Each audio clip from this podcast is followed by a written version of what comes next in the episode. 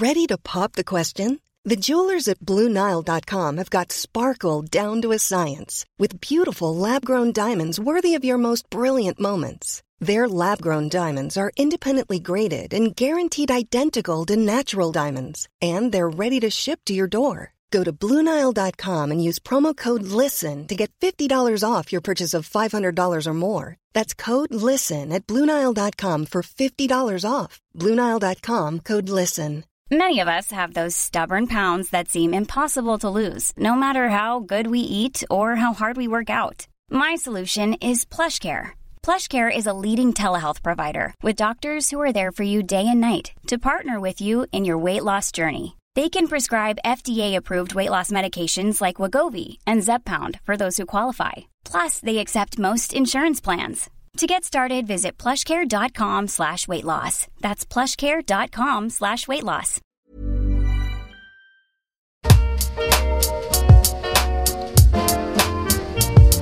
Hello everyone and welcome to The Bubbling Adventure, a podcast all about kids and how positive education and conscious parenting can impact their entire life as well as society. Each week, we are having conversations with guests on different themes, and our aim is to have open discussions, share different points of view, and learn in a non judgmental way. Today's episode is probably the toughest so far, and yet it is very eye opening. Talking about these kind of subjects can help some people feel less lonely and also raise awareness and even save lives. Donna will tell us about her pregnancy and especially about AFE, which stands for amniotic fluid embolism, that she developed while giving birth. How she literally came back to life and how it is impacting her family now. I have to warn you, it is the first episode where I shed a tear, but please listen until the end and remember it is a happy story. The best way to support this podcast is to subscribe if you haven't already and write a review if you're listening from Apple Podcasts. You can also take a screenshot of the episode and tag us on Instagram at The Bubbling Adventure. But without further ado, let's begin. Maman, maman, en faisant cette chanson.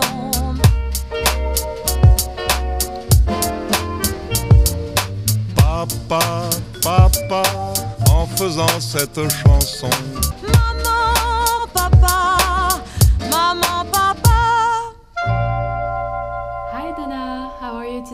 Lovely, thank you. How are you? Very good, and very happy to have you here today. We're going to talk about a subject that I know nothing about, and you're going to be able to educate us and share your story. But before we begin, could you please introduce yourself?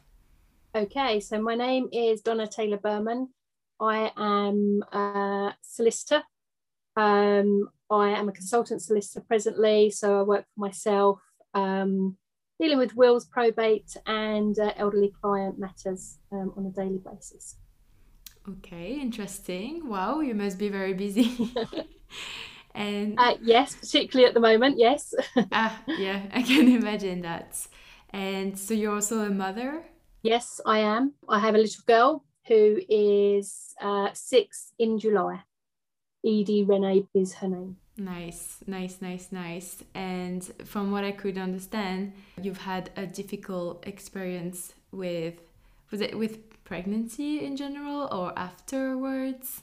Uh, so my pregnancy um, was actually amazing. Um, I loved pregnancy. I at the time had my own business. I had the flexibility to, you know, do all the things I needed to do, all the appointments and go to NCT, all of those things, and actually really, really loved the experience. Um, it was only, I was due to be induced on the 9th of July 2015 because I had gestational diabetes, uh, which was being controlled by insulin. So they often like to induce you probably around about 38 weeks, just in case, uh, obviously, the baby gets a bit too big or anything else. It kind of changed on the 7th of July 2015. So if I sort of explain what happened and then we can can dig further if you like. So I went into mm-hmm. the hospital to have what every pregnant lady doesn't want to have, which is a sweep, which is where they try and remove the membranes to um, bring on pregnancy for you naturally. And as I was laying there, the midwife said, Oh, your, your blood pressure has gone up. You can't go home. And this was about five o'clock on the Tuesday afternoon. And I was mm. like, What do you mean I can't go home? And she said, Your blood pressure is such that we really can't let you out of the hospital. Hand over your keys. I'm putting you up onto the ward. I was like, Oh, okay, that, that's great. So I phoned my husband and said, That beer that you are going for uh, for pre baby um, wetting of the head is no longer. You need to come in and get my stuff from the car. They wouldn't even let me go and get anything from the car, I guess, in case I drove off. Mm. so I was then taken up to ward and all the checks and everything else were undertaken. And they began inducing me uh, that evening. Nothing happened that evening, nothing happened on the Wednesday. They continued to monitor me. My blood pressure went down, continued to monitor me and induce me um, as they would normally. Um, on the Thursday morning, they decided that they were going to break my waters. One of the strangest experiences of my life, um, and I will never look at crochet hook the same way. Uh, so then they broke my waters, and they then moved me into the delivery room about 12 o'clock on that day. And I was then given, I think it's oxytocin, which is kind of the natural hormone that begins the process my memories from then are very, very vague. I remember bouncing on a birthing ball or a yoga ball, whatever they may be. I remember laying back, but my, my last memory then is saying, I can't breathe. And sounding like I was underwater. My next memory is on the Saturday morning when I pulled out, I was pulling out the tubes uh, as I was laying in intensive care in between those times, I had something called uh, an amniotic fluid embolism, which is an extremely rare, unpreventable, uh, unpredictable, and very, very often fatal complication within pregnancy.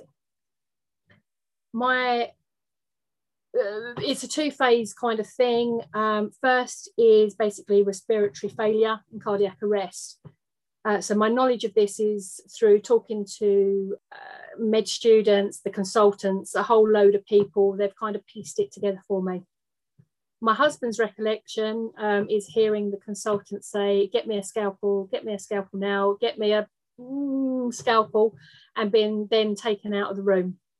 This was about eight o'clock on the Thursday evening.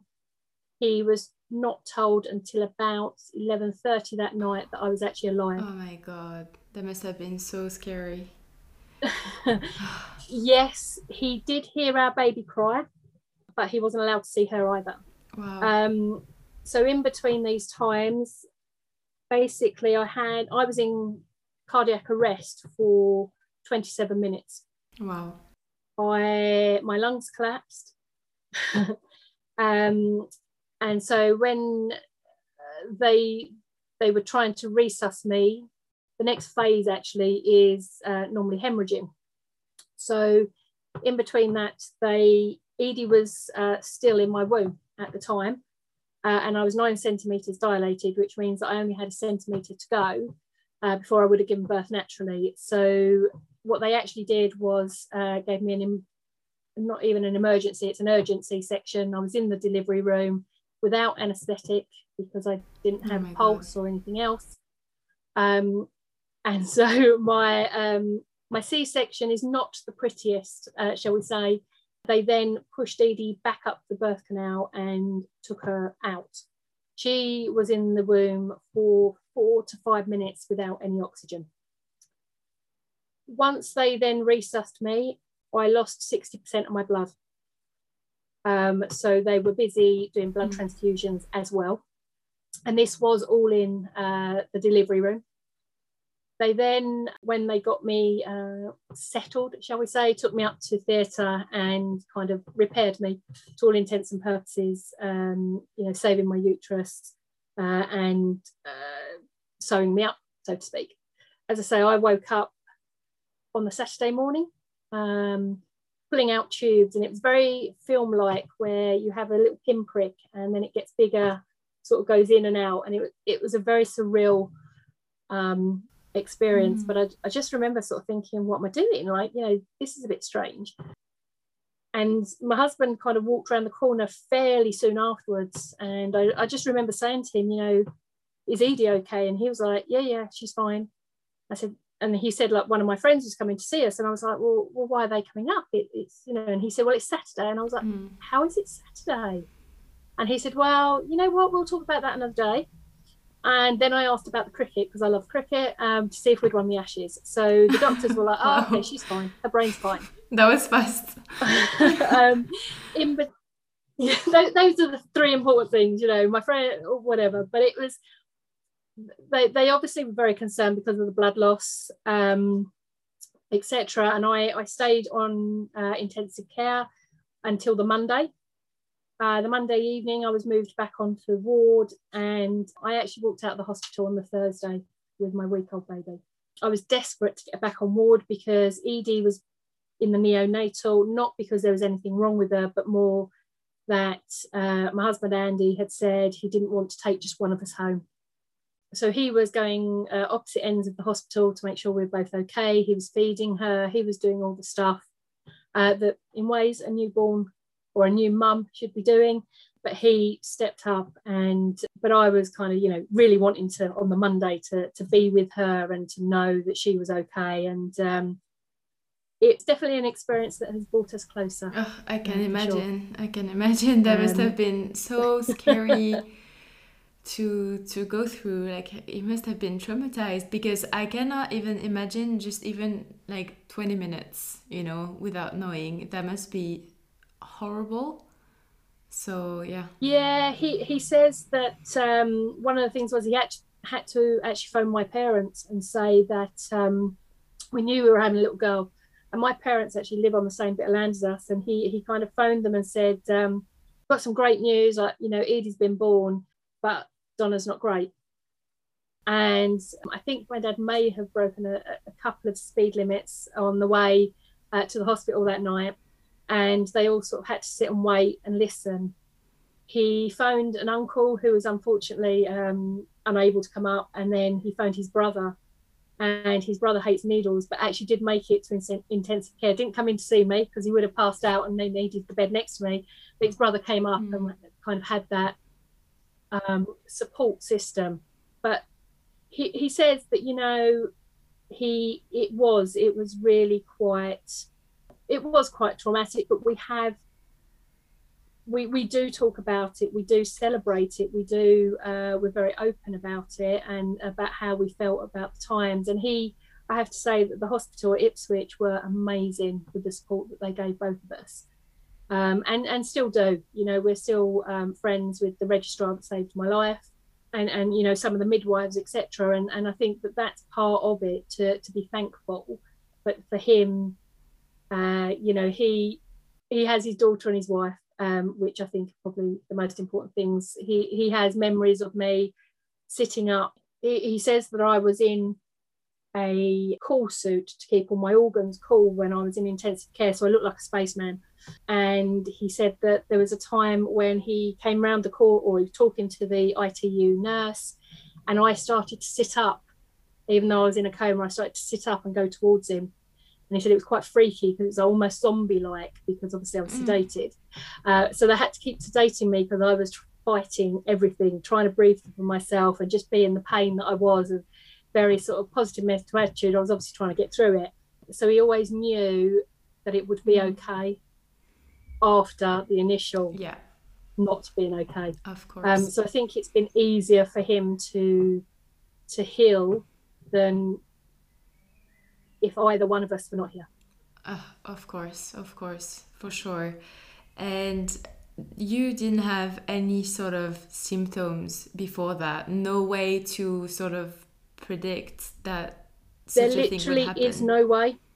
Okay. No, there is no way. So um, to to be, if you like, it's not even a diagnosis. It's a presumption that with an AFE, it's almost like having anaphylactic shock to uh, a, a piece of debris that's going around in your blood system.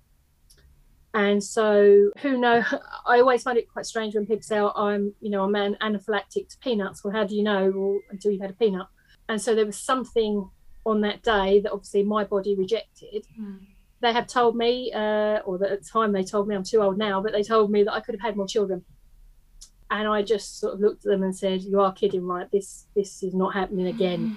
And I'm pretty sure that if I said I was pregnant, that most of the consultants in the uh, maternity unit Ipswich would be on holiday whenever I'm due.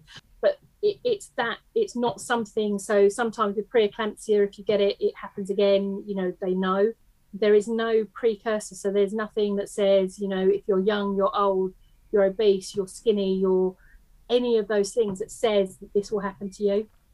It can happen before it can happen during um, labour, so it can happen before labour, it can happen during labour, and it actually can happen to a couple of days after. So this is the problem: is that you know um, I don't know if you have read about Telford Hospital that's had lots of issues. A lot of those have been possibly AFEs where people have not it's not been picked up, and it, it's one of those that actually the only way that they can be sure is that they would do a blood test to see if there is some form of debris. But clearly, when massive blood loss is one of the uh, reactions, they don't have the chance to do it. And the first thing they do is try and save the parent, you know, the mum or the baby, and or both. And so, you know, my biggest concern when I fell pregnant was I guess having the Down syndrome because uh, Down syndrome um, test because I was 41 when I fell pregnant. So I was always like, oh, you know, I don't know if I could cope with that.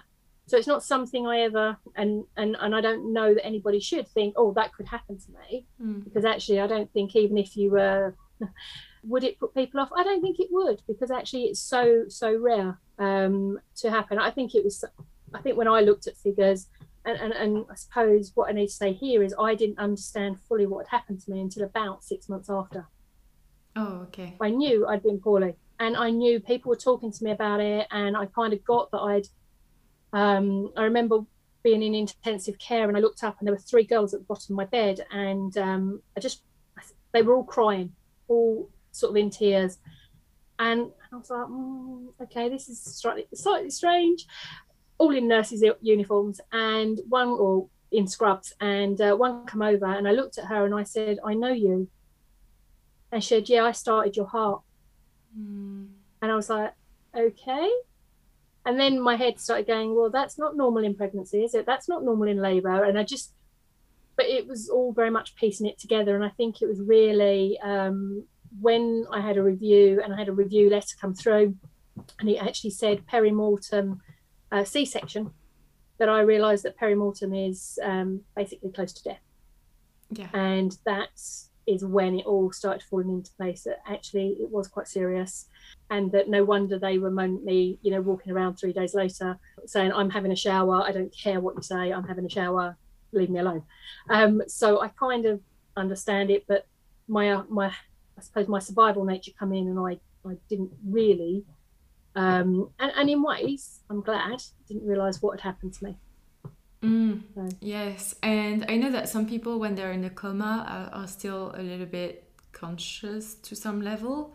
And you said that when you would hear your husband's voice, for example, you would turn his way, which is cute.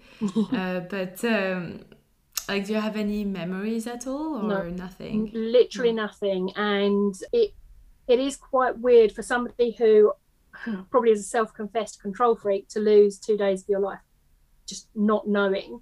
So yeah the last memory as i say is saying i can't breathe which is apparently when my lungs collapsed. Um, the gurgling was obviously uh, the cardiac arrest. And then um, so i woke up pulling out tubes. So i was it was in an induced coma um, and they would uh, they leveled out the sedation. So they brought me round uh, which my husband said he didn't want to be around for because he didn't want to know mm. if there hmm. was because they said there was uh, always a possibility of brain damage if i i mean basically there is estimates of um, survival of an afe around 80% but very often the mortality rates when a child is in the womb are about 65% when that happens there's a greater risk of um, neurological impairment of surviving women and children because of obviously the loss of blood, the loss of being in cardiac, cardiac arrest. And these can, can range from kind of short term effects, uh, memory loss, those sort of things, up to complete hypoxia, anoxia, brain injury. So being completely, you know, disabled, mm-hmm. brain damaged, whatever. Um, kids can often, so the infants can often end up with cerebral palsy or development issues or limited brain function because of lack of oxygen, same as you would see um, normally. So I guess in ways I was never fearful for me. I but there was always that thing as to whether Edie would have long term effects, and she doesn't. She mm. is perfect, was that day, and and remains so. I guess the only thing for me, um, there's a couple of things I guess that kind of come from it for me. I had some amazing, amazing NCT friends. And when the first one announced she was pregnant with her second child, I found that very difficult because actually the choice, for all intents and purposes, yep, being told you can have another one, but being realistic about it, how selfish would it be, you know, on Edie, on my husband, on the NHS, uh, of making that decision and going again. And actually, it took me a little while to genuinely say to her, I'm really happy for you. Um, however, saying that, the moment that she told us she was into labour, my husband and I were really happy that we'd made the decision not to go further with another job. So there is, you know, it's not something that we look back on with regret now. And I guess the other thing for me is I never had that moment with my husband and newborn child, you know, skin to skin contact the moment that you had given birth. So mm. my first meeting with Edie was for about 10 minutes on the Saturday afternoon. Um, and then I met I met her again on the Sunday about for about an hour. And then on the Monday, as I say, we moved into a room together um, after that and then came home on the, the, Thursday. And, you know, it being Mother's Day yesterday, it it's just for me, it's one of the most important days. Um, just because we're actually I am lucky enough to be a mum and and still be here. Mm. Uh, and her birthday, we tend to around that time have a massive barbecue at our house. No, you're not all invited, um, as a celebration of life. Mm-hmm. Um, you know, of, of just being thankful that actually, you know what, we're both here and we're both really healthy. And you know what, the NHS are amazing. Yeah, for sure. For sure, like it's uh, it's incredible, really, and yeah, it must have been a, a very busy busy night for them. you know, I think I was lucky because actually it happened around crossover time. So uh, there were actually double uh, the staff that they should have been around. And the registrar, it's very funny actually, myself and the registrar, when we first met, didn't really hit it off, shall we say. Um, her bedside manner was perhaps um, not great. And I'm not great at being spoken to the way she was. So I kind of was a, a bit whatever. When she came to me um, to break my waters, you know, it was almost like she had this evil look in her, her eye. Now she's probably um, she's in absolute awe of her. She's an amazing woman. We we have a, an amazing friendship now because actually the, the mm. respect both ways, and I think it she we always talk about our memories and she always says to me um, her memory is is swearing in front of my husband you know to get the scalpel. Not my husband but the, the group. And uh, my husband says you know what? You could have said anything that day. You saved my wife. I, I really don't care. And uh, my memory was actually she came in about two days later when i was in, in ward so maybe four days after it all happened. And she actually said to me well the good news is we saved your uterus and I was like, well, it doesn't matter. You could have left it flapping in the wind for all I care. It's not going to be used again. And when one of the ways that I've kind of given back is that when I was at um, a law firm in in Essex, we raised some money. We did uh, charity of the year, but we chose three charities. One of which was uh, Ipswich Hospital, and we threw a big ball and we invited Sadia and the head of midwifery Alison down to this ball and we were again just sort of j- joking around about her swearing in front of Andy. And uh, I said, you know, my memory is about the uterus, and she just went to me, yeah, it was. I said, yeah, it was what? And she said, yeah, uterus was flapping in the wind, but we tucked it in. It's fine now.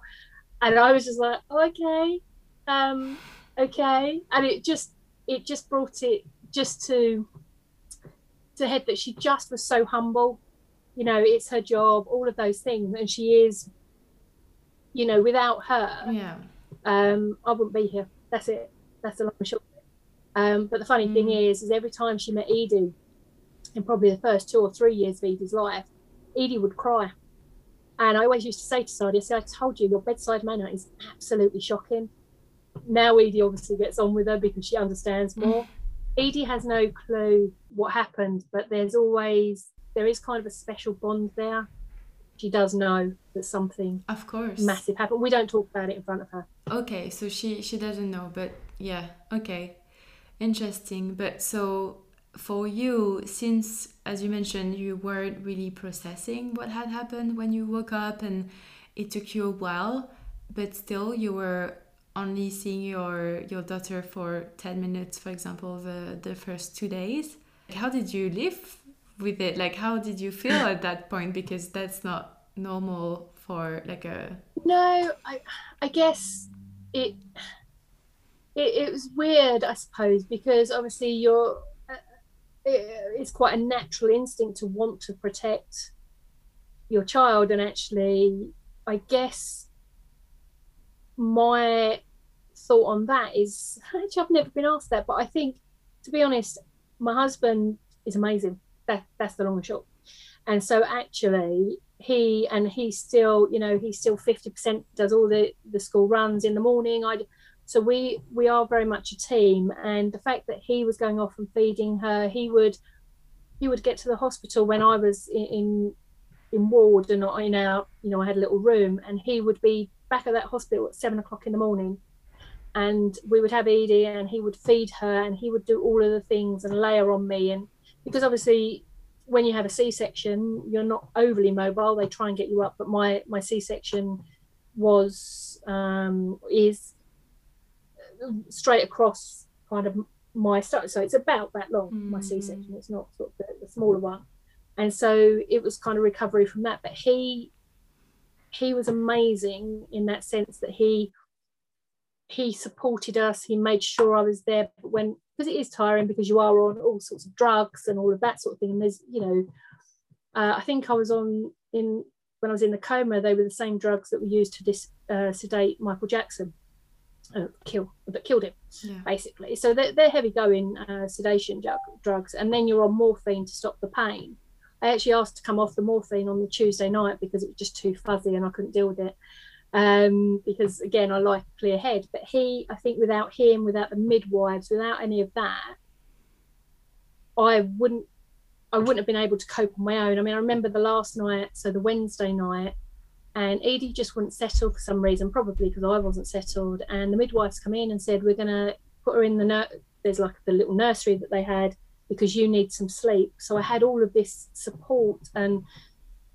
from from the mental health side of things, I don't know. I, I have had, I did go for counselling, but mainly because actually just after Edie, so what I also need to say is that I actually started work again. So I came out on the 17th, no, 16th of July, and I started back at work on the 5th of August, three days a week. Uh-huh. Um, because uh, I had my own business at the time okay. As a lawyer. And then going through that, um, we lost in the November, so that's the July and the November, we lost um, one of my, my uh, one of Andy's uncles and also my nan within two days. I then had some issues at work from the February. So actually, I never had the space and time to think about what could have been. Mm-hmm. And I'm naturally a very positive person. So the way that I thought about giving back was starting up the charity thing, but also um, looking to see if there are other people that don't perhaps cope with it as well um, to, to be part of that. So there, there's, I think, four of us that are admins on um, a Facebook page for people that have are either survivors or are the relatives of of, of not survivors. Mm. Um, so that there's a place there that you can say, you know what, today's a really bad day, or you know, it's coming up to the anniversary of this, or and, and there is some level of empathy there uh, because every AFE is different. I think it's very hard to be um, to completely empathise with somebody uh, but to actually know that you've been through some level of that and you know whatever hospital or whatever hospital trust it happens in um, i guess one of the things i will say there is that i i was always going to be in a hospital birth because i was consultant led because i was an old mum at 41 42 if this had happened to me given a home birth i would not be here. Mm.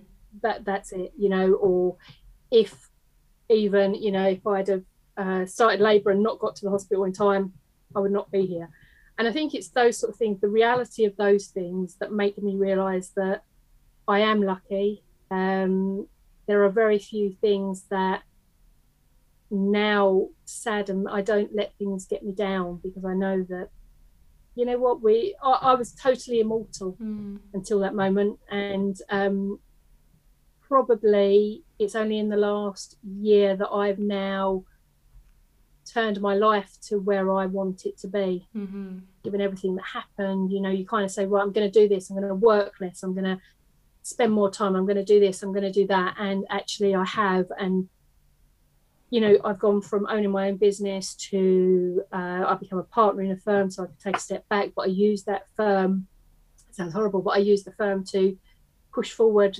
um, making my money for charity so that I could give something back. And then I left there, but now I work self employed so that I can do all the school runs. I can look to, um, there is actually an AFE charity in America, but there isn't one here. So myself and another are talking to the trustees in America to see whether we can replicate that here or whether we need to just set up our own and do that. Mhm. So it's given me that time um, to do that. To and I I'm a mental health first aider, so the mental health aspect I kind of am always working on. Um, so you know, just do I feel okay today, and you know all of those things. So it's how have I dealt with it? I, I just deal with it with every day of just trying to survive. The same as all of us just do it. You you you find your coping mechanisms, and mine is just to um, grab it and use it as a positive. So I go into uh, my local um, GP, um, teaches med students. So I go in once a year and talk to them about it Mm. um, because actually, by them being aware, more people will survive.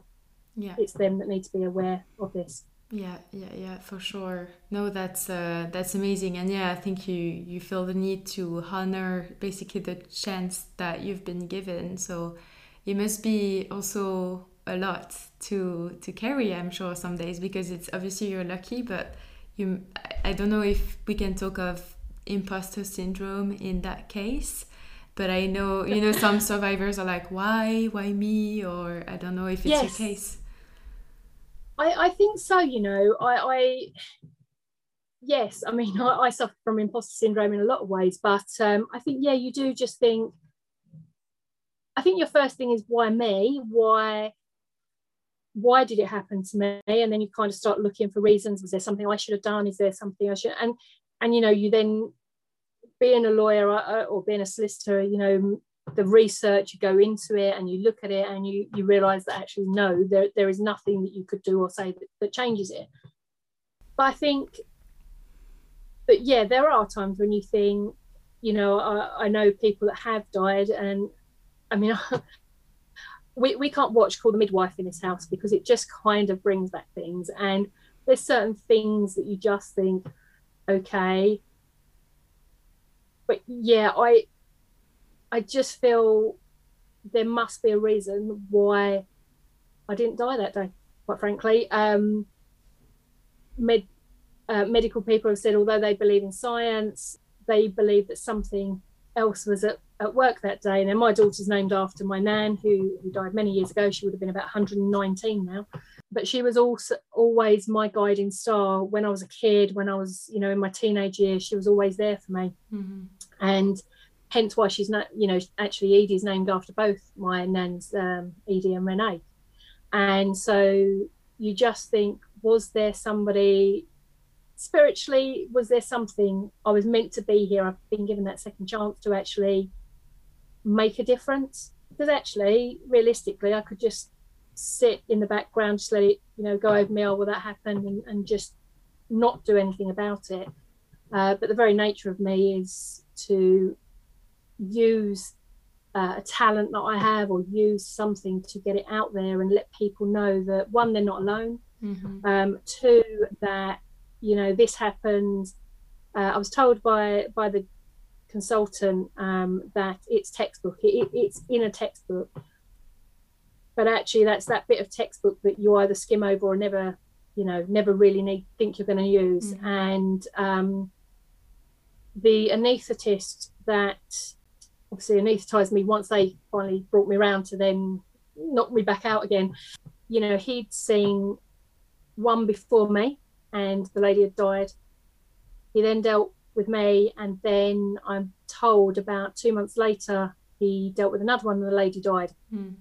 You kind of start thinking, mm, okay, um, yeah, I, I need to make something of this. I need to to make people aware of this. I need to do something with the contacts that I have and the the ability to to voice things and, and actually just say to people, do you know what, particularly, you know, um, med students or, or um, obs and gynae, actually, if you get it right, if you look at symptoms, this is what happens. Somebody can walk away and have a, a fulfilled life, uh, you know, a daughter or child that is excelling at what she does mm-hmm. because they gave you the chance. So yes, I think that you know maybe maybe I was given that chance to um, to make it more aware, make mm-hmm. people more aware.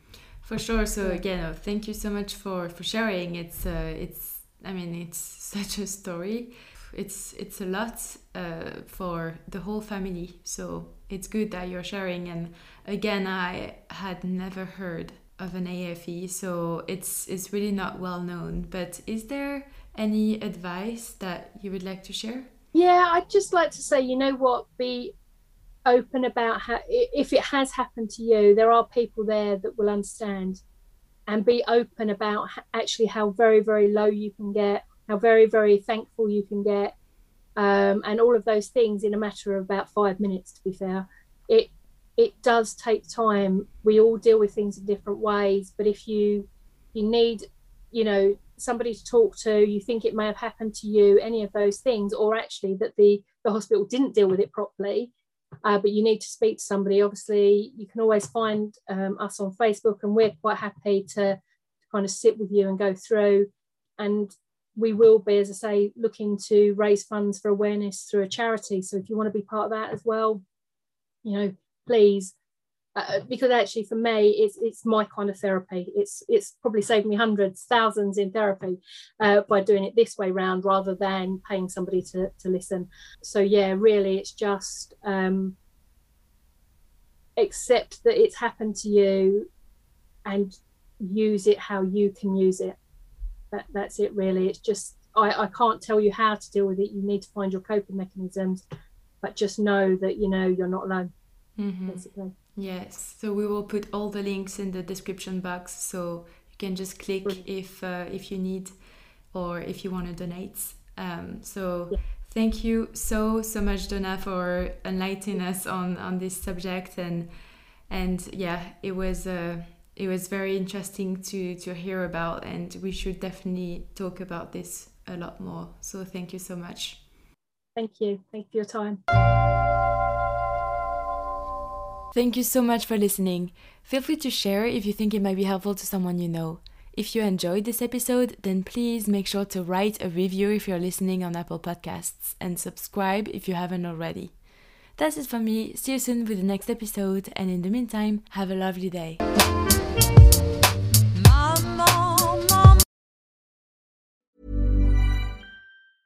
Even when we're on a budget, we still deserve nice things. Quince is a place to scoop up stunning high end goods for 50 to 80% less than similar brands. They have buttery soft cashmere sweaters starting at $50, luxurious Italian leather bags, and so much more. Plus, Quince only works with factories that use safe, ethical, and responsible manufacturing. Get the high-end goods you'll love without the high price tag with Quince. Go to quince.com/style for free shipping and 365-day returns. Want to get a chiseled look in the jawline? Sculpt and shape your jawline with added volume from Juvederm Volux XC. Juvederm Volux XC is an injectable gel specifically designed to be robust enough to improve moderate to severe loss of jawline definition. And it is the first and only hyaluronic acid filler approved for the jawline. Add volume to your jawline for a chiseled look with Juvederm Volux XC. For important safety information and to find a licensed specialist, visit juvederm.com. That's J U V D R M.com. Not for people with severe allergic reactions, allergies to lidocaine, or the proteins used in Juvederm. Common side effects include injection site redness, swelling, pain, tenderness, firmness, lumps, bumps, bruising, discoloration, or itching. There's a risk of unintentional injection into a blood vessel, which can cause vision abnormalities, blindness, stroke, temporary scabs, or scarring. Talk to a licensed specialist to find out if it's right for you. Visit juvederm.com. That's J U V E D E R M.com. Planning for your next trip? Elevate your travel style with Quince. Quince has all the jet setting essentials you'll want for your next getaway, like European linen, premium luggage options, buttery soft Italian leather bags, and so much more. And is all priced at 50 to 80% less than similar brands. Plus, Quince only works with factories that use safe and ethical manufacturing practices. Pack your bags with high-quality essentials you'll be wearing for vacations to come with Quince. Go to quince.com/pack for free shipping and 365-day returns.